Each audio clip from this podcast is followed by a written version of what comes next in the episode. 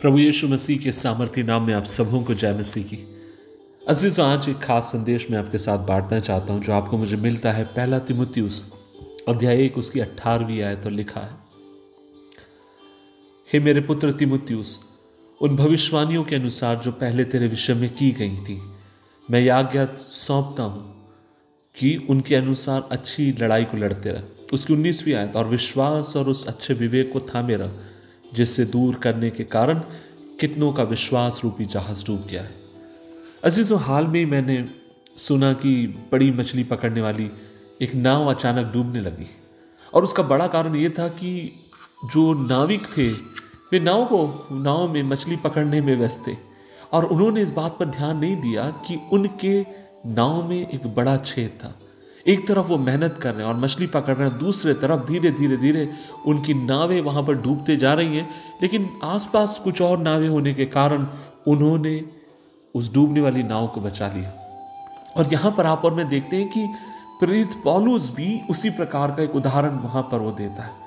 क्या आप इस बात को जानते हैं कि प्राचीन इफिसियस जो शहर था, जहाँ पर तिमुत्यूस पासबान था, वो एक बंदर का शहर था, जहाँ पर बड़े जहाज़ों का आवागमन हुआ करता था।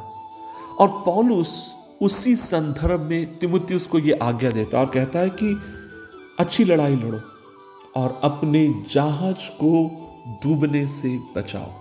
और इन शब्दों का प्रयोग कर कर वो तिमुतियुस से यह कहना चाहता है कि तिमुतियुस ये तेरी ज़िम्मेदारी है कि तू अपने लोगों के प्राणों को बचाने वाला हो।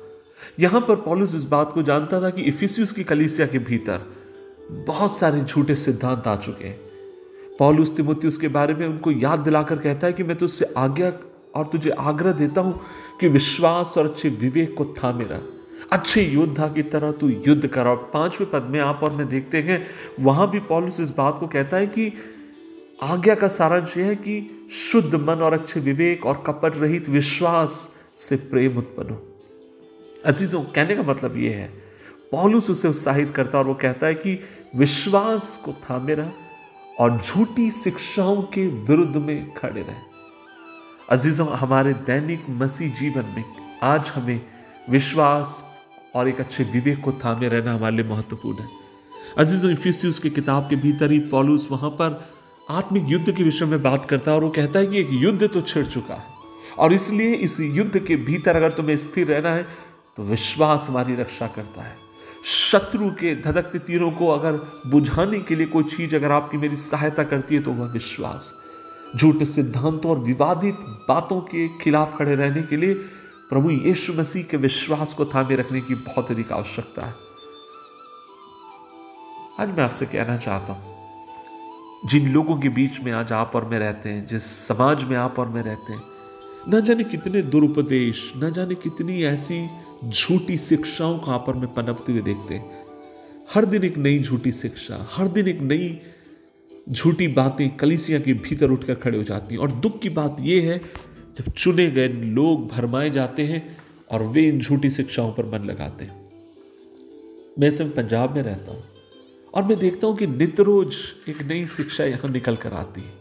नित्य रोज लोग नई नई शिक्षाओं को नई नई भविष्यवाणियों की बातों को नई नई बातों को जो परमेश्वर के वचन में दूर दूर तक उनका कोई लेना देना नहीं है, उन बातों को लेकर आते हाल में मैं किसी प्रचारक को सुन रहा था जो ये कहता था कि अगर आप अगर विचार करते हैं और बुराई में फंसे जाते हैं तो परमेश्वर आपको तेल में पकोड़े के समान तलेगा।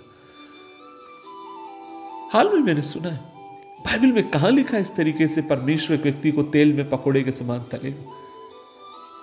कहने का मतलब यह है, आपको मुझे अति आवश्यक है कि विश्वास की रखवाली करें। अपने चर्च में आने वाले हर एक दुरुपदेश के विरुद्ध में खड़े रहे। प्रभु के वचन की सच्चाई लेकर। इसलिए मैं आपसे कहना चाहता हूँ, सुसमाचार की रक्षा करने के लिए और किसी भी झूठी शिक्षा के विरुद्ध खड़े होने के लिए आज आपके मेरे पास विश्वास और अच्छे विवेक की आवश्यकता है। और जब विश्वास और अच्छा विवेक आपके मेरे पास होगा, तब आप और मैं परमेश्वर के वचन के ऊपर ध्यान केंद्रित करेंगे। परमेश्वर और मसीह को आप ऊँचा करेंगे।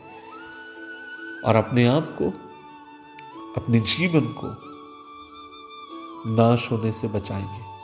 खुदा आपकी सहायता करे कि आप उसमें स्थिर रहें। अपने विश्वास की रखवाली करें। प्रभु आपकी सहायता करे कि आप अपने विवेक को शुद्ध बनाए रखें, ताकि उसके द्वारा आपके जीवन के ऊपर परमेश्वर अपनी आशीष को ढेलने पाए। आइए मिलकर दुआ करें। प्रभु जी, हम दुआ करते हैं। आपने जिस परिवार में, जिस घर में, जिस समाज में हमें रखा है, होने दे प्रभु जी, हम सच्चाई को थामने वाले हो। होने दे प्रभु जी, तमाम झूठे उपदेशों के विरुद्ध में हम खड़े रहने वाले हो। मदद कर, अपने पवित्र लहू में हमें ढांपे रख। एक ऐसा जीवन दे जिसके द्वारा सिर्फ़ और सिर्फ़ तेरा नाम महिमा पाए। यीशु मसीह के नाम से मांगते हैं। आमीन आमीन आमीन।